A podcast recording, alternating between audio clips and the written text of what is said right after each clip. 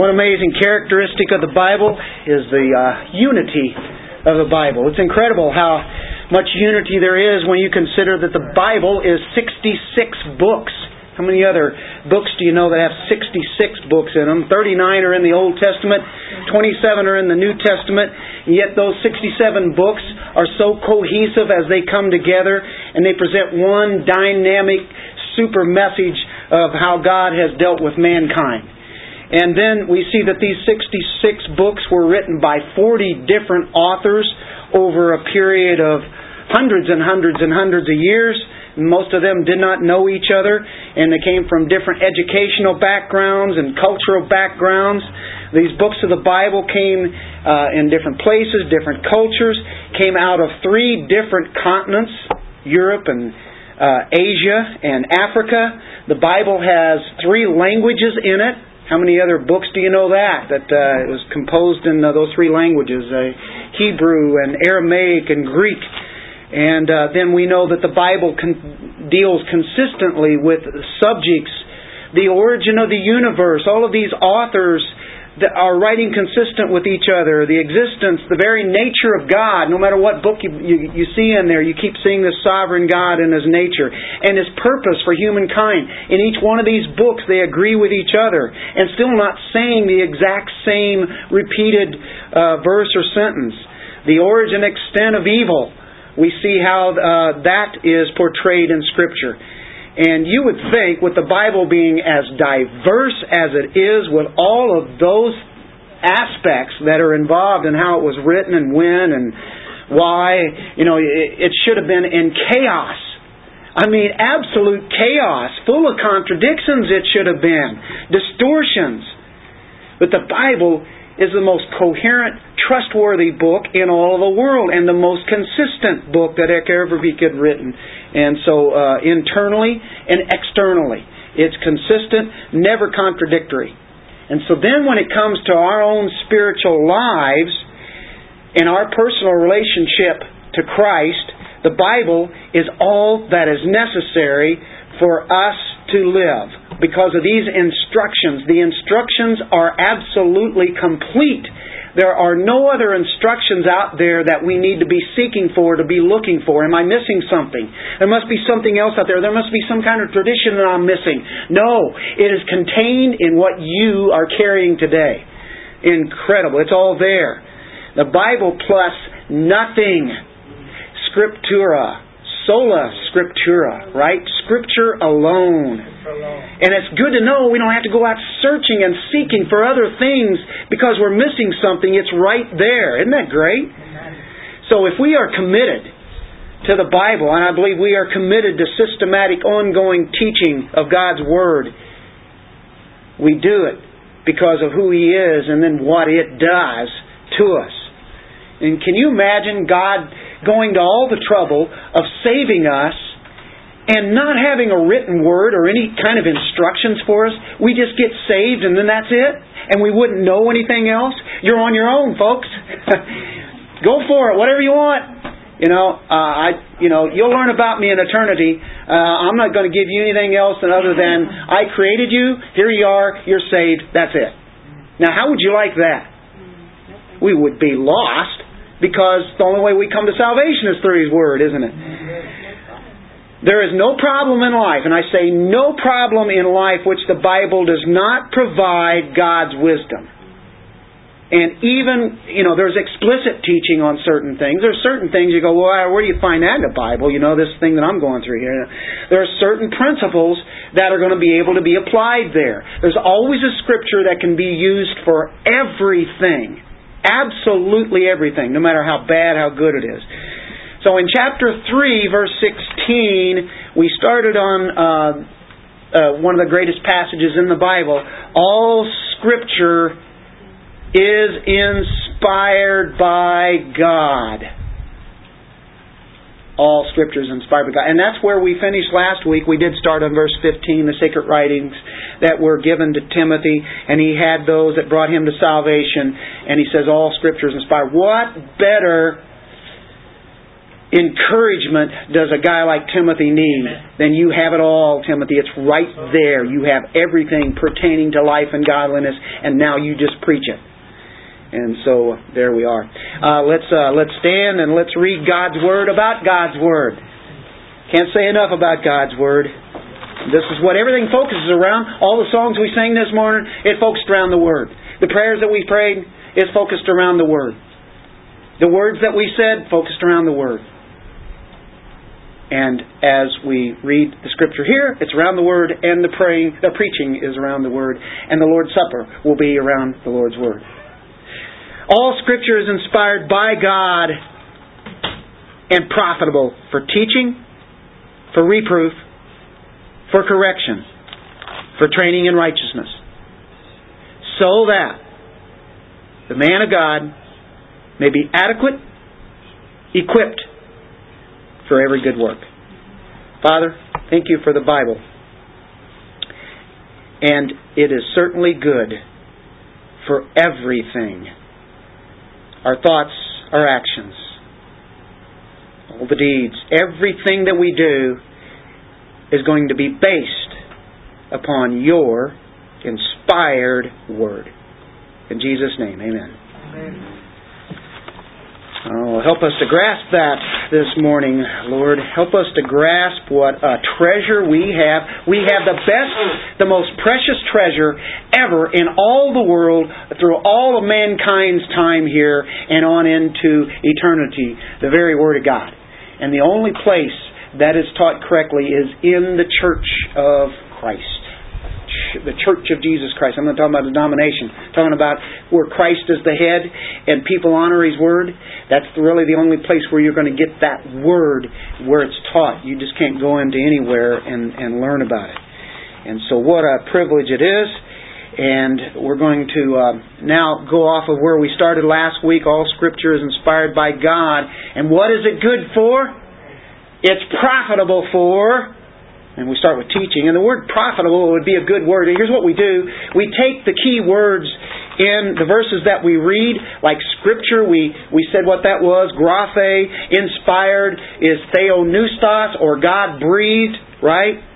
By God. That's the most key word of all, isn't it? You actually are reading a book that actually came from God. I didn't write it. Those authors, actually, they pinned it down, but it really came from God. He's really the absolute author, and that's the only reason why everything here is agreeing in every aspect, isn't it? Isn't that exciting? Don't ever take that for granted. When, when I think about it, we go, wow. Because sometimes I just pick up the Bible and start reading, and I kind of forget where really what this is all about. It's Him revealing Himself to us. So it's profitable, it's good, it's ophelomos is the word there. It means to be sufficient. It's all-sufficient. It's beneficial. It is productive.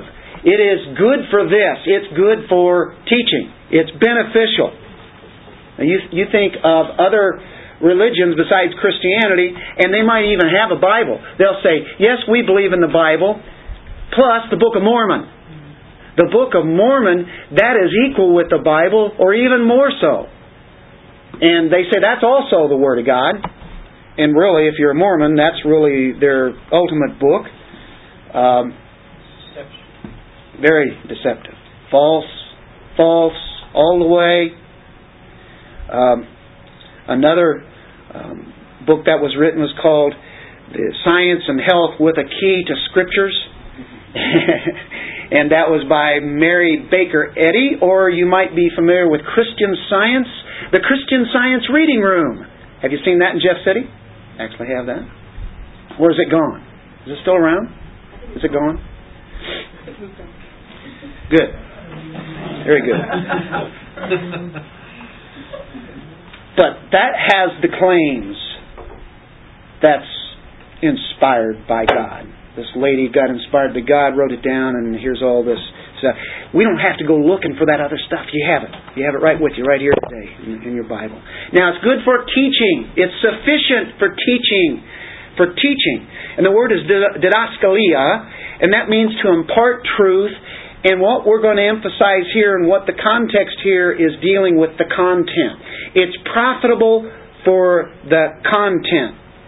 It's not the process of teaching, but it's talking about the con here, it, it, content. It's profitable to give you the necessary body of divine truth.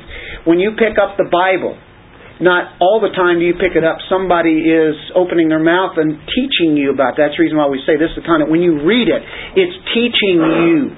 And the Holy Spirit is your resident teacher. And that's why you can get it when you read it, you can get the understanding, or you can get it from whenever you hear somebody teach it. Or when you're fellowshipping with somebody, you can get an understanding of Scripture there. That's what we want. Because we can't get enough. And by the way, just when you think you're full of it all, there's more to come, isn't there? Amen. It just keeps coming and, and keeps coming. It's divine truth. It's God truth. And it's how to live a godly life. As we see a holy God, then we live a holy, uh, holy life. So it's God's revelation of truth, and it provides for us substance, content. It's to be believed. If we believe Christ, then we believe His Word, right? It's doctrine. It's the body of content. And it's upon that that every thought that we should have, every action that we should do, is to be built on the fact that it comes from the Word of God. It's built upon that. It's principles that. You may not ask yourself everything that you do on that. You, you become O C D. But if there's there's something you think, yeah, this is this is right. This agrees with God's Word. If something is questionable, you can you can say, well, what does God say about this, right? And um, so everything is to be built upon that, upon the, these principles, that truth. Every single thing that we will ever deal with in our spiritual existence that we have, and we are spiritual people, is covered one way or another in Scripture. It is the very foundation of what you do. It is replete with instruction, teaching, instructions for life. People go searching around for books to help them in this situation in their life and in this situation. And granted, commentaries and books that go along with Scripture and based on Scripture, that's good. I, you know, I uh, I don't want to abandon books. Books are good. God gives people to write books to help us to be built up. God gives us people to preach and teach the Word. God gives us people to, you know, evangelize. All the different gifts that we have, you know. Um, but um, ultimately, it's still based upon that. Uh, God designed it. Don't we want to go to the designer and find out what he says about this particular subject? So as we study this, what we do in our in our Christian walk, we just start accumulating principles. Accumulating, gathering them together. At first, when you know we become Christians, we read here and we read there. And then we might read through the Bible and we get a good grasp, and that's what we want to do. You know, we want to get uh, the the timeline of it. We want to get the whole thing. You know, look look at the, the big picture at first, right? Then you want to start getting deeper, and you go into the forest. Then you start looking at a tree. And then you start taking the bark off that tree. And then you see what's in that bark.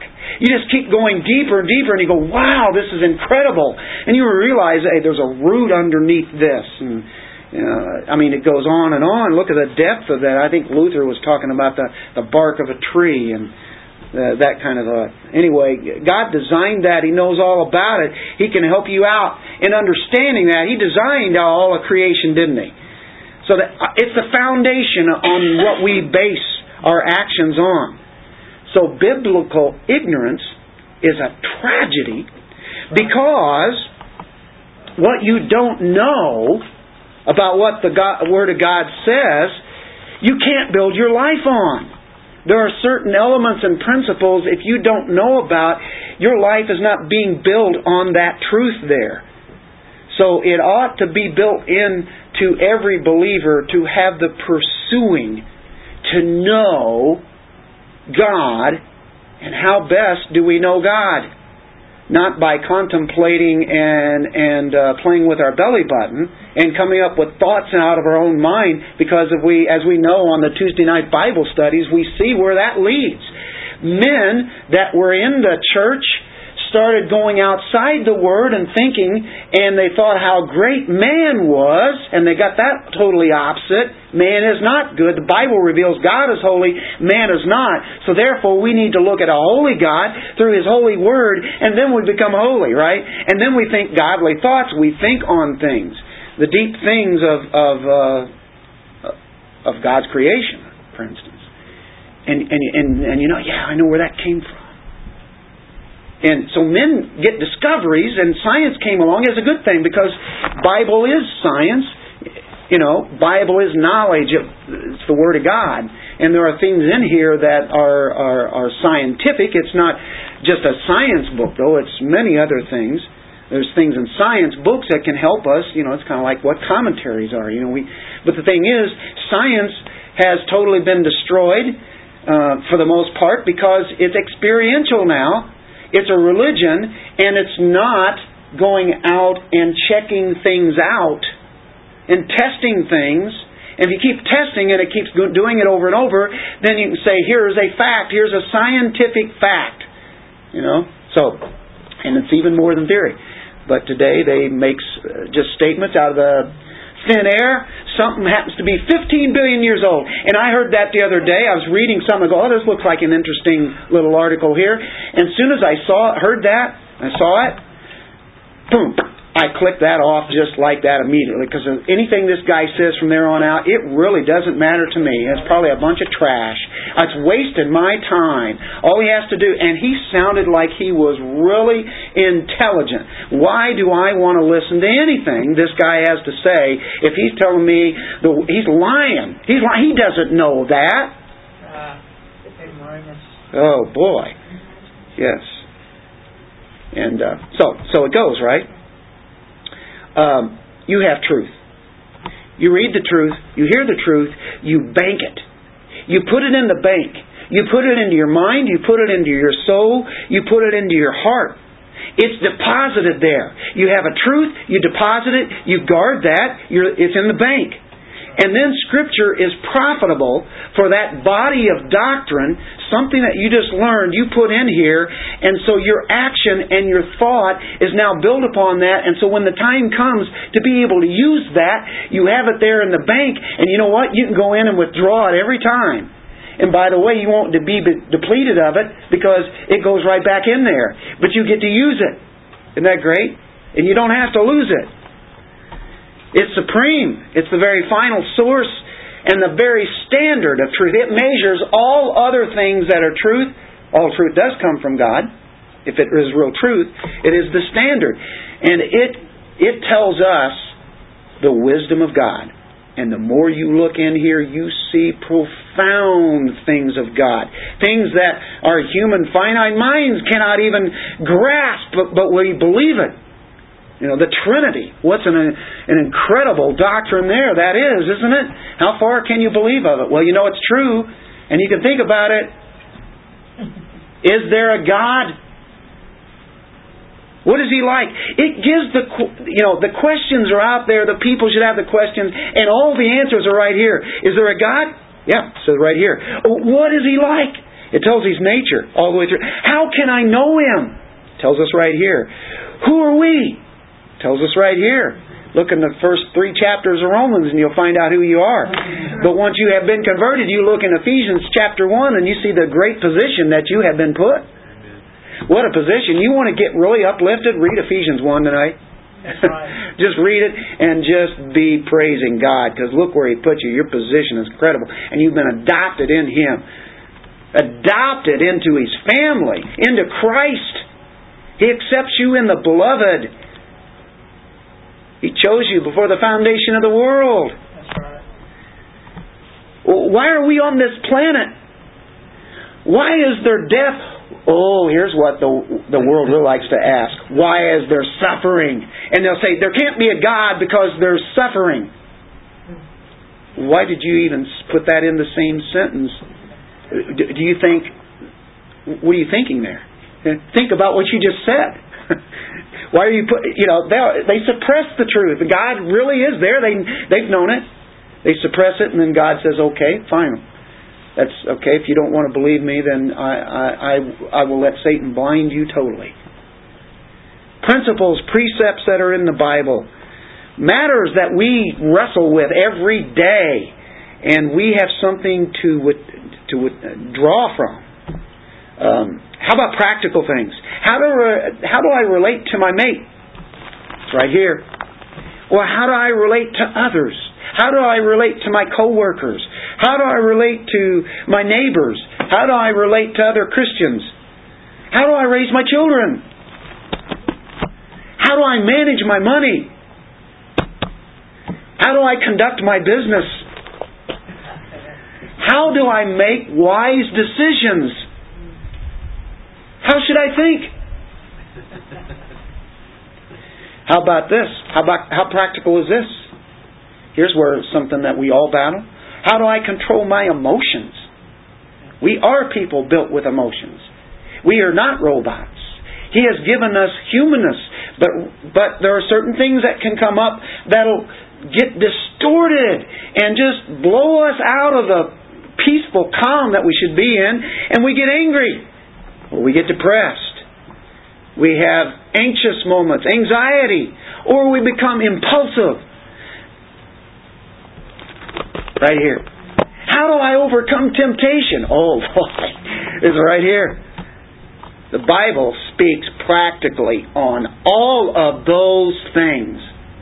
Any and more matters than we can even imagine. It's it's always there. The Bible's like an instruction manual. Can you imagine picking up uh, some kind of instrument, or how about a computer, equipment, that kind of thing? And this thing is really rocking. It's brand new, and there's a lot of things there that you haven't even run across before. It'd be foolish to spend a lot of money on this computer and, and not really knowing how to operate it and think I can all of a sudden. And I so I just ignore the instructions, or even worse, I start violating the manufacturer's uh, instructions that he has. What's going to happen? You're going to have problems. You're going to have to call somebody over that knows about that to help you. But but God chooses to communicate through His instructions. He knows what it is. He made it.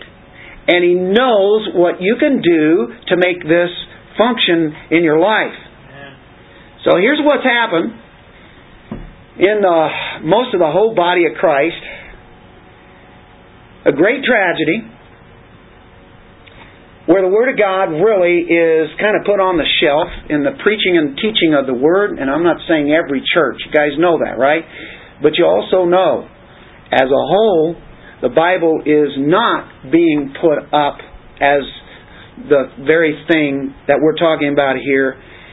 And it's they're, they're concerned about church growth.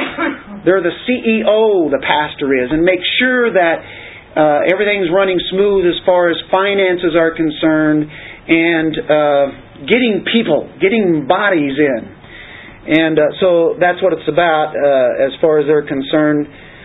But we've, we've lost the fact that some of the greatest theologians, almost all of them, were pastors. Augustine, a great theologian, was a pastor. Luther, a great theologian, a pastor. Calvin. John Calvin, a great theologian, a great pastor. Jonathan Edwards, the greatest thinker, the greatest philosopher in Amer- from America. An, Eng- uh, an Englishman who really lived here in America. We actually had American Puritans. And he was a pastor. And then John Gill, and then Charles Spurgeon. These guys just gave us tremendous thinking and, and, and thought. And but they were pastoring the flock. And they used theology of all things. People go to church growth seminars today to increase the church attendance. And, and you start talking about theology, and they go, theology? How's that going to get anybody here? And you know what? They're right. I think we prove it.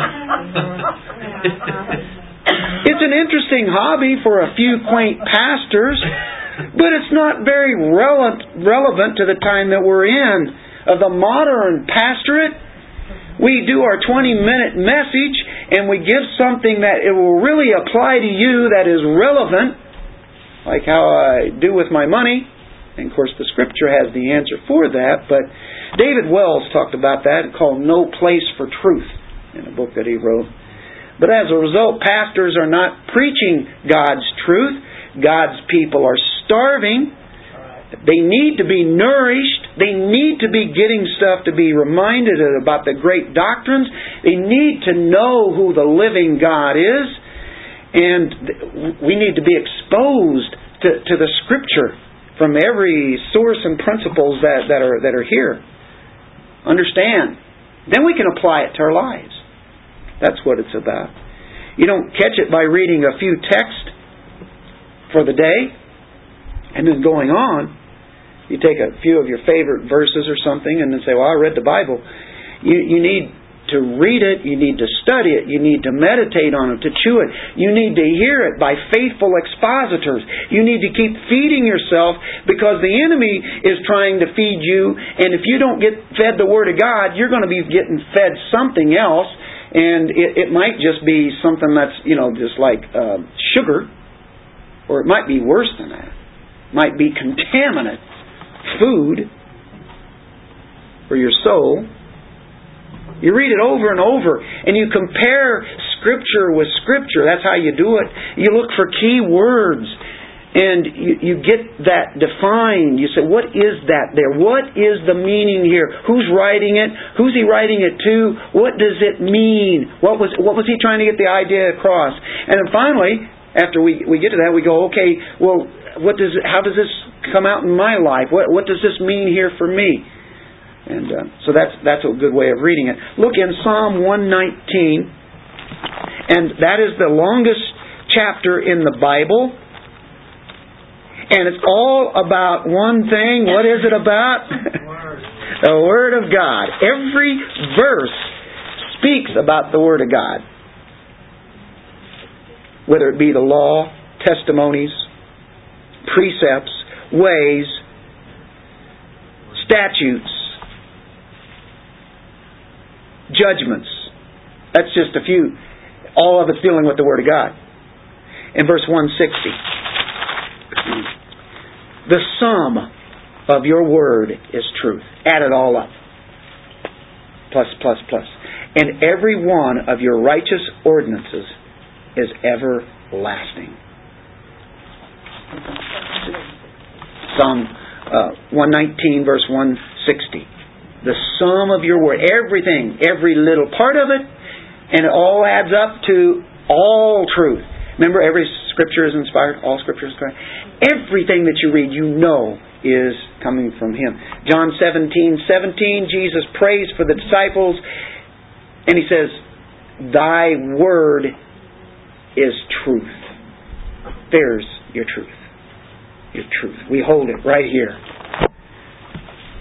You could turn on the T V and you can hear uh, people espousing things, and most times that's not right.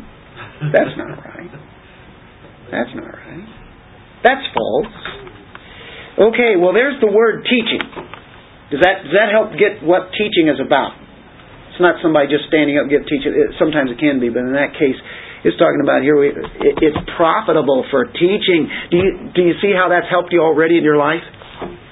Now, here's the next word, and it's kind of a negative word. But it's a good word, because it's, it's what God has in mind for us. Reproof. The Bible is profitable for teaching, and not only that, what if it just stopped there? No, it gets into your life. Reproof. Have you ever been reproved? Yes. The Word of God is the reprover. That's good. That's good. It means to rebuke in order to convict of misbehavior. It means to convict. It means to expose us. Elegmos is the word. It means to convict, to convince, to expose. It's profitable for that? Whoa. It doesn't merely mean to reply to, but to refute an opponent. In the court of law, this term was used back at that time. And it meant when a lawyer convinced the judge and the jury as to the wrongs of the opponent then that was shown. It, it had been proved. There was um, a, a conviction there. There was a rebuke. You know, this means the Bible is so powerful, it can come in and expose our sin. I mean, it comes in and exposes it, and it shows us where we are wrong. Has that ever happened to anybody? Oh, yeah. Has that ever happened? You ever been proven that you were wrong? If you're thinking, why in the world would I want that to happen? That feels uncomfortable. I don't want that. Well, the answer is this. Because sin will ruin your life. Do you want your life ruined? Of course not. It's a good thing that it exposes our sin so that we then can confess it. He says in First John one nine to confess our sins, for He is faithful and righteous to forgive us our sins. So when we ex- get our sins exposed, then we confess that sin and we forsake it, don't we? As a matter of fact, we, we want to avoid it at all cost. And sometimes that's where the battle comes in. We're trying to avoid it, and we're sti- it's hard, it, but it's still there. Hey, Dennis, I, I don't want the sin I repented from, but it's still there. It, it, the temptations are incredible. Well, good. You know what your sin is. James says, every one of us knows our particular sins, the events that we are aimed at doing. We know that weakness, don't we? James says that. Well, um... we need convincing, because we tend to justify our sin. Don't we do that? And and so therefore, you know, we kind of cloud it over and, and make it look good. But Proverbs nineteen three. Proverbs nineteen three. Proverbs is a good place to go for some wisdom, isn't it?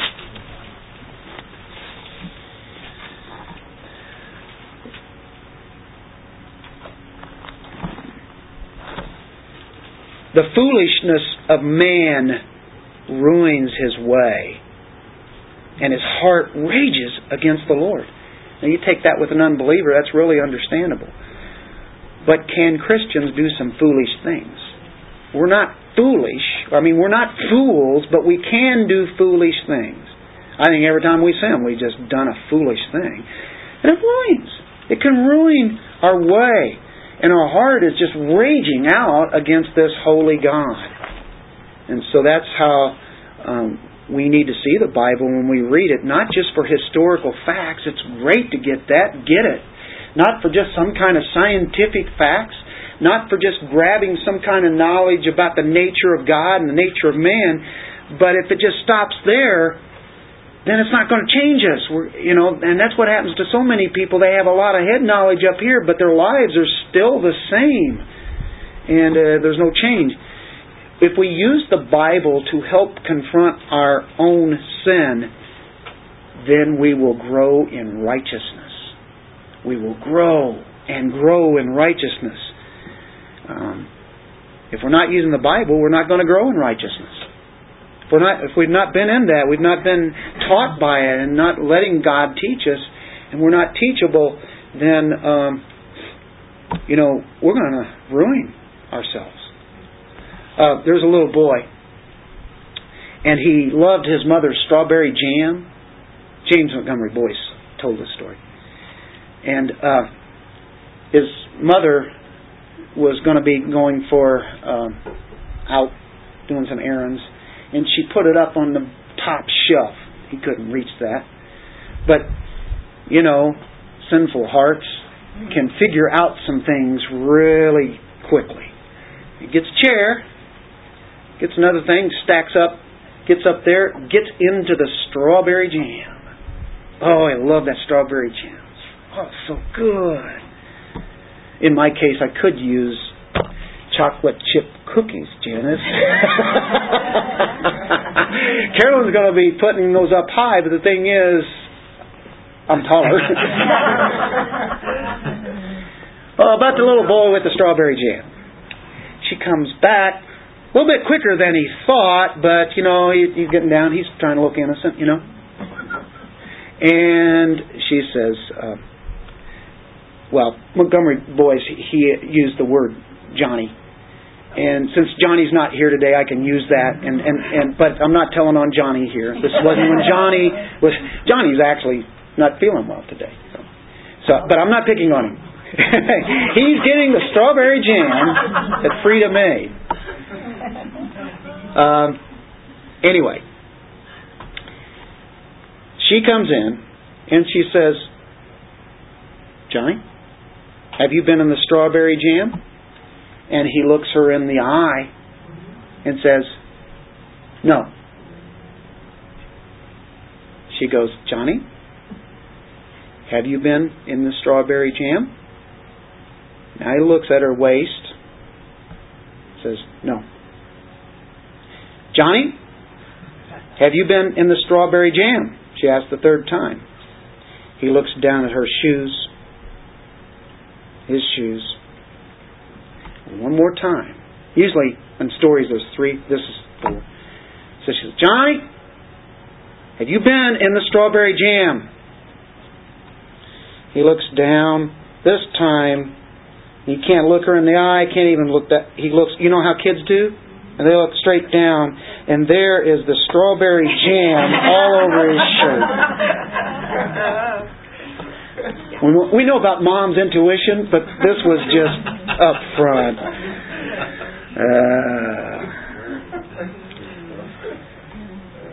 Uh, how often can we do that, where God lightly tells us something and we kind of ignore it, kind of cover it up? He's He's a hound of heaven, you know, for salvation, but Uh, there are things in our lives that need to be changed, and He works on us and works on us and works on us.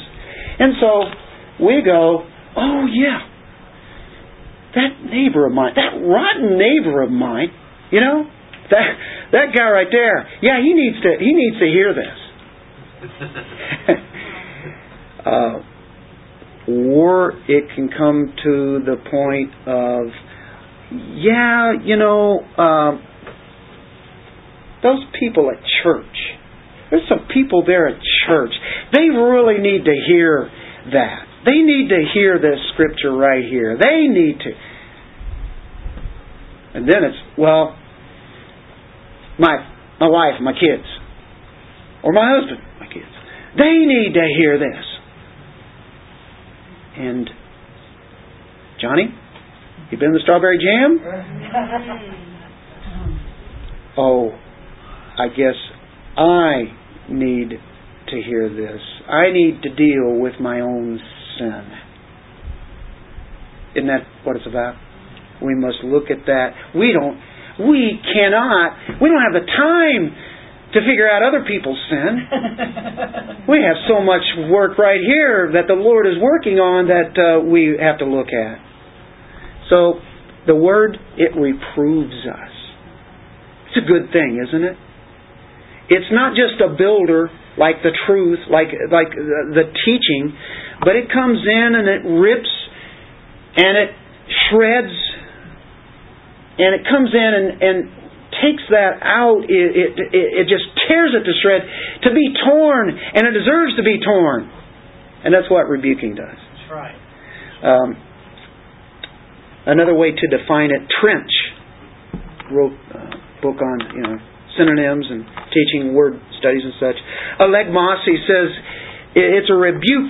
It's rebuking another with such effectual wielding of the victorious arm of the truth, so as to bring him not always to confession, yet at least to a conviction of his sin. So that's the idea of reproving. At least to come in and convict one where one says, "Yeah, that, that's that's me. That, that's that's the worst thing that people can think of."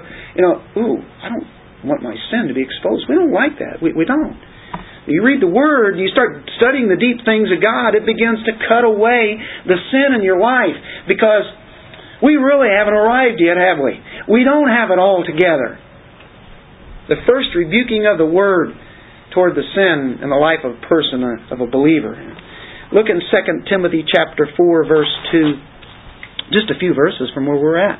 "I solemnly charge you in the presence of God and of Christ Jesus, who is to judge the living and the dead, and by His appearing in His kingdom. Look at this. Preach the word, be ready, ready in season, out of season, repu, reprove, rebuke, exhort, with great patience and instruction. Teach. You, you, you do that with teaching, but it's all being patient at the same time. So there is, you know, where it's coming straight from uh, the preacher, the teacher. Sometimes it comes just from your straight reading, but whatever it is, it's it's still that body of doctrine. Look in Ephesians chapter six, verse seventeen.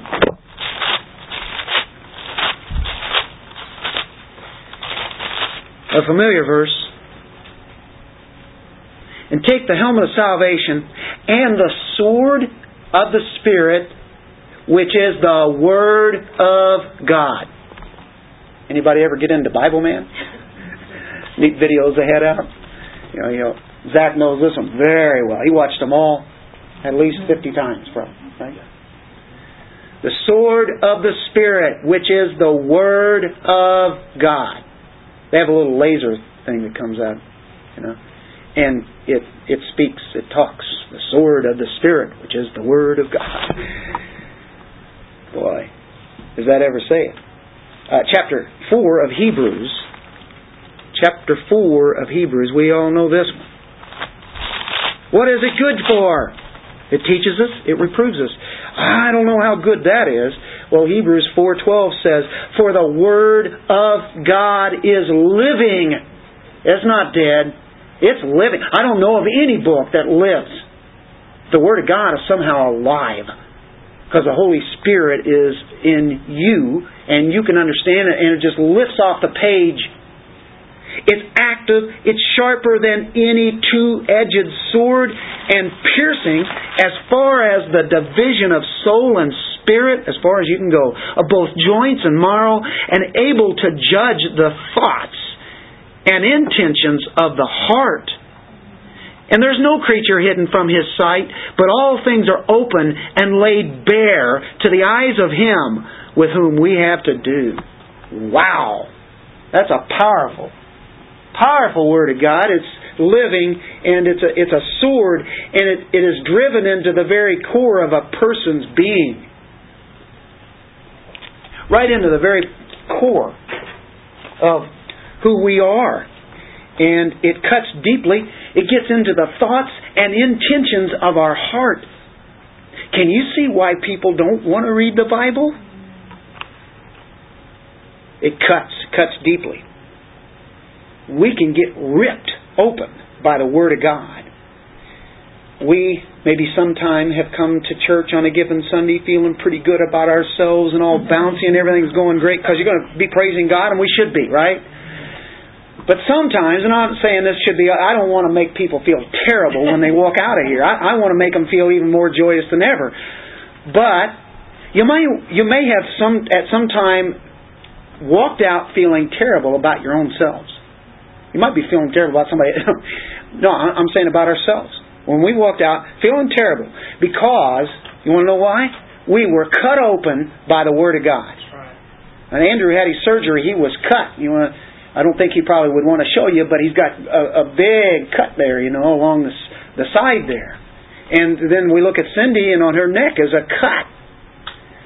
But if, if they didn't do that, the surgeons did that, uh, then you're just going to get worse and worse, right? They got to do something. They got to get in. They got to do something. They got to cut in there, and made you feel terrible. And it still can make you feel terrible. But we know that, hey, this is how also God heals. We were confronted with the Word of God, and there were some things in there that our lives or our life needed to be just shown to us of what's going on there. This is why people aren't piling into churches today. They don't want to hear that. But they will pile into a church if they're talking about real, just all, nothing but positive things. Everything's all positive. Everything's bubbly and everything's joy. And that, that's good. I love that. You know, that is the way I want to be. But yet I know that God's Word is very balanced. And I know that we are not always the most perfect people. Pretty good. Pretty good. In Christ. But the sword exposes. It gets split open sometimes. People don't want to get cut up. John chapter three, verse twenty. It's a good thing. But in John three, it tells about what salvation is. It tells you how you're regenerated by the Holy Spirit. Everybody knows that John, what, three sixteen. Uh, keep on reading down and look at verse twenty. For everyone who does evil hates the light and does not come to the light for fear that his deeds will be exposed. The Word of God does that. They don't want to be exposed to the cutting power of the Word of God. You look back in Hebrews four thirteen, there is no creature hidden from His sight, but all things are open and laid bare to the eyes of Him. Everything's laid open and, and laid bare. And you take that uh, verse thirteen apart. This is um, a word picture here. Uh, you think of a criminal, a criminal who had to lift his face. We're looking at, back at that time, had to lift his face and face the crowd. He's a criminal, and he's being marched to his punishment. And so the soldier guarding him and taking him to his punishment holds a dagger to the chin, lifts that chin up, and as the people there are seeing him being marched to his punishment, there that dagger is barely piercing the skin. And it keeps, because if he goes down with that thing up in there like that, you know what's going to happen there. So it's to force him to hold his head high and his face so that everyone could see as he's paraded to judgment.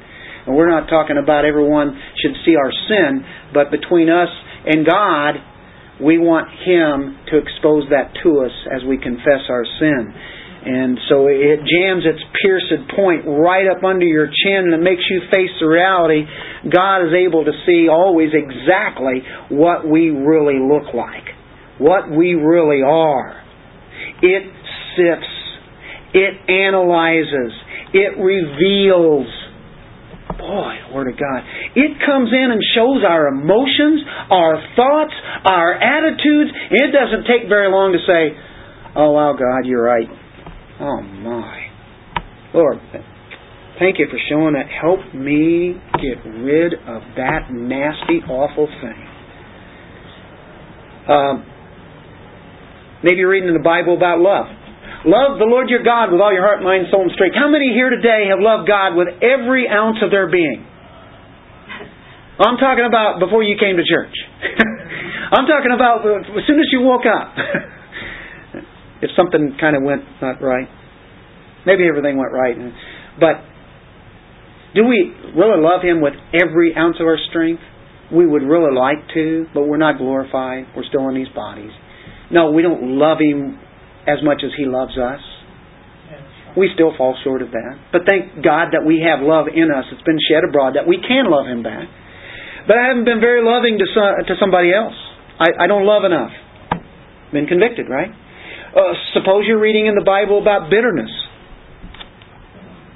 Somebody might say, that's me. I have bitterness in my heart. I'm bitter on that. You may be reading about pride. God says a lot about pride. You go into Proverbs, other places, you know. And every one of us have pride problems. We do. Talking, to, We're thinking about ourselves. So it's all about me, right? We don't say that. God, just cut me wide open. That's the Word. And there's the work of the Word. It's awesome, isn't it? That Word works. It exposes a sin. It's a welcome process. It's a bittersweet experience, but whenever He He continues to change us. You can say, well, I haven't seen any sin in my life. I haven't really yelled at anybody. I haven't gotten mad. I... Oh, you've been reading the Word. Um, we still sin. We are not perfect. If we're not perfect, what's that mean? We're not perfect. That means we sin. So if we sin, we want to be convicted of it. Uh, Thy Word is a lamp unto my feet and a light unto my path. Gets us back on the path. You want to get on the path? Oh, I did kind of walk off there, didn't I? I took one step. I eh, better get back on there. Uh, the next word is correction. The Bible is good for teaching and reproving. That's what we spent much of that on. And now the next one is correction, is epanorthosis, Orthosis is straightening up. You think of bones that need to be straightened up? It's a restoring to the proper condition. He doesn't leave us there being convicted and ripped apart. The grace of God comes up and brings us to back to standing. He restores us. The Word doesn't just point us out, hey, you're a sinner. Satan comes in and man, he will do that, and he'll try to leave you there in your guilt. But God never leaves us there. He restores us to the proper path. Now you see a positive, don't you? You see, teaching, reproof, ooh, but correcting. Oh, yeah, that sounds better. Man, thank you, Dennis. You confess it, He forgives. We know He's forgiven all of our sin, but yet there's the practical life, and it's nice to know that, hey, I'm having the right relationship with God. Look at the position I'm in, but yeah, my practice also, I want that right too. And uh, the Word of God comes in, cuts you like ribbons, it slays you, it exposes everything, but it picks you up, it straightens you up, it puts you back together again. You remember Humpty Dumpty? You know, fell off the, the wall, and nobody's going to put him back together again. God puts us back together. It has the power to change your behavior, to correct your sin, to correct your wrong belief. If you have wrong beliefs about the Bible, here it comes in, corrects that too. Um, it always seems to come in piercing somehow into my heart, gives me instruction, and it's the Word that begins to begin, uh, strengthen and, and um, to help me out. Provides correction. It rebuilds you after being reproven. Um, Psalm one nineteen, nine through eleven. Psalm one nineteen. And that's nine through eleven. That's that long psalm again. How can a young man keep his way pure? By keeping it according to your word. Right? With all my heart I have sought you. Do not let me wander from your commandments. Your word I have treasured in my heart. Why? That I may not sin against you. And then he says, blessed are you, O Lord. Teach me your statutes. Oh, Psalm one nineteen is incredible. Psalm nineteen, Psalm one nineteen. It's about the Word of God. Every verse.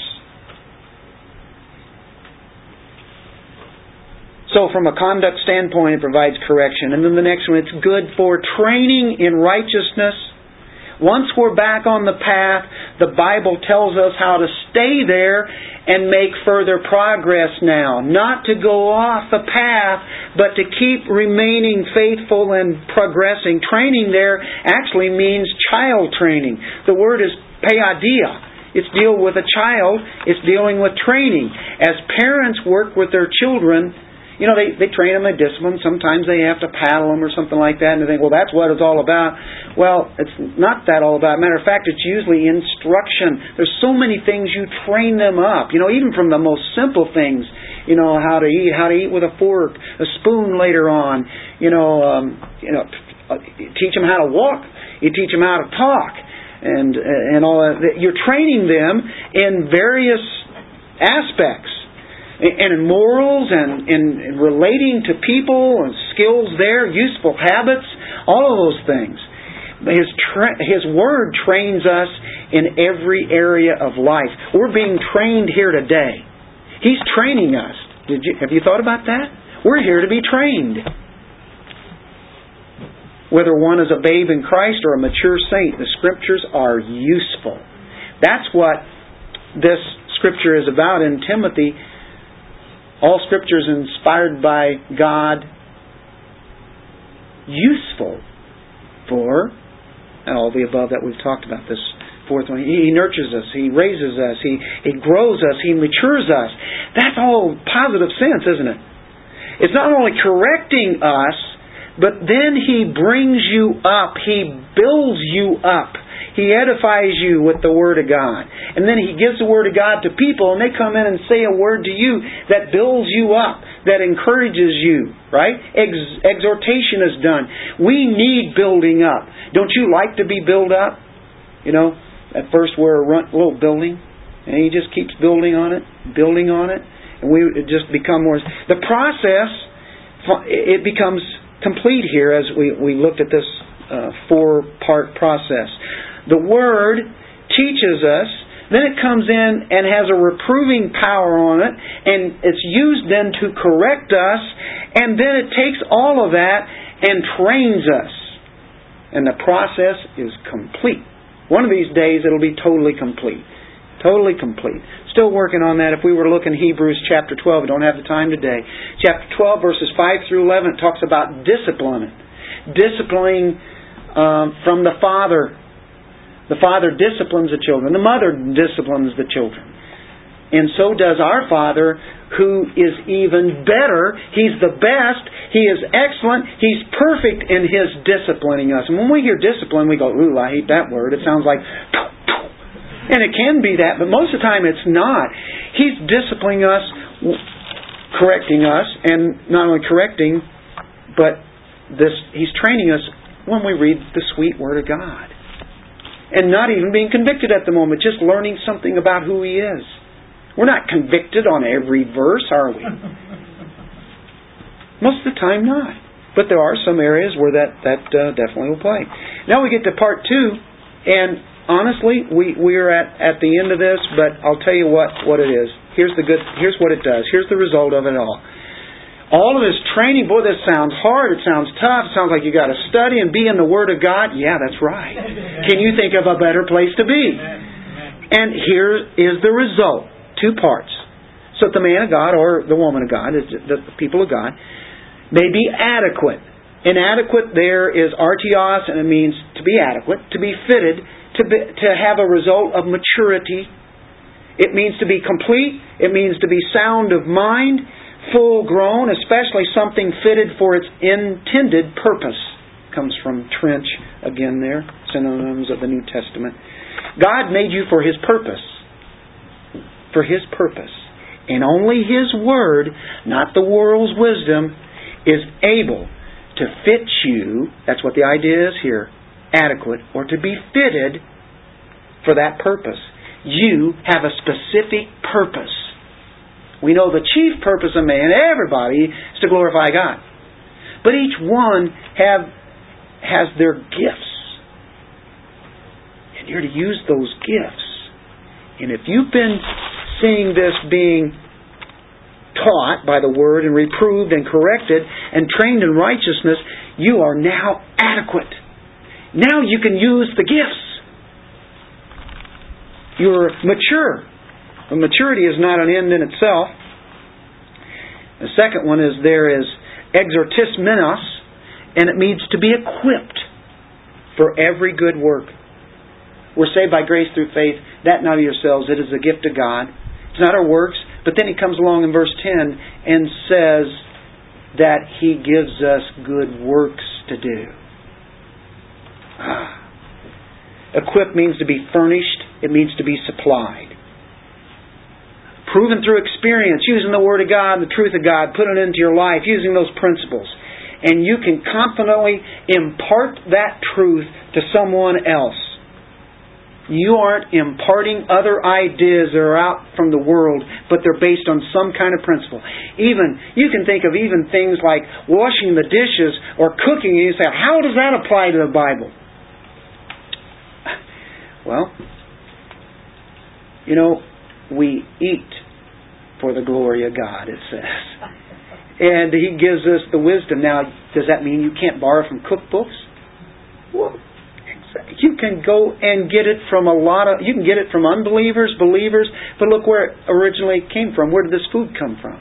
All that. Every little thing. Water. We drink water to the glory of God. You may not even say that every time. It's okay. But we realize that, wow. But everything, we know where, where life is coming from. The words of God, where they come from. You, that you apply them to life. One, one last scripture. Boy, I'll tell you. I'll tell you. Now, I got a late start on this message today, and I want to tell you, I'm at fifty-eight minutes and fifty-nine seconds. So I'm using every bit of it, aren't I? Ephesians four, eleven through thirteen, and He gave some as apostles, prophet, uh, apostles, prophets, some as evangelists, some as pastors and teachers. Why? Why did He give that gift? For the equipping of the saints, that they be equipped. You want to be equipped? The Word of God. You can be equipped. for the work of service, to the building up of the body of Christ. And you all are here helping build each other up. First of all, your presence helps build up. Do you know that? Even if you don't say a word, your presence really builds me up, builds other people up. And somebody just says hi. That's edifying in that sense of seeing, hey, there's somebody that actually says hi, they're smiling, they care about you. You know, you walk down the street here in Jeff City, and that usually doesn't happen. Matter of fact, they don't even look at you. You know, we're not a friendly state. We're not a friendly town. Some people will do that. It's really weird. At my work, you walk right by somebody like this, and they'll be walking by. You look at them, and you're afraid to say hi because because you've done it ten times, and that same person just keeps on walking by. They don't say a word, don't look at you, don't smile or anything. And you come to church here, and you say hi, and people, everybody's smiling. First thing I see is a smile. You know what that does for a person? It's incredible what it does. People walk in here and smile. I'll go, man, that's great. That's edifying. It, that builds me up. Then they start speaking the Word of God or what God has done for the week. Here it is. I want each of you to know that there are great doctrines of the faith, and as a means of knowing the living God, knowing your heart, and each of us, let the Word come in, confront our selfishness, our pride, our anger, our lust, our greed, our abuse of speech. We need to let the Word of God come in and correct us. Keep us on the path of righteous living in the wicked world that we live in. And then we can use the Word of God as He uses it in our lives. And we can minister to Christ by ministering to others. Let's pray. Thank you, Lord, for your word, your truth. May it come in. May it come in and change us, convict us. May we be corrected. May we be edified and built up and disciplined. And may we be trained so that we are adequate, we are fit for your service, and as we go out, we are now equipped to give your truth that we just learned. Father, in Jesus' name, amen.